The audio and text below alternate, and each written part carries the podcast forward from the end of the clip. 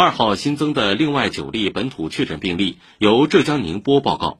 宁波市北仑区昨天上午七点起开展风控区、管控区、防范区第三轮大规模核酸检测，共设置采样点二百四十九个。北仑区当天医院停诊。为了配合大规模核酸筛查，宁波连夜搭建气膜实验室和检测方舱。昨天，气膜实验室和两个检测方舱正式启用。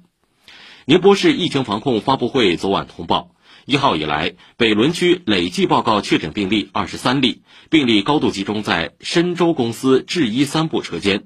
目前病毒来源还不明确，不排除误传人的可能。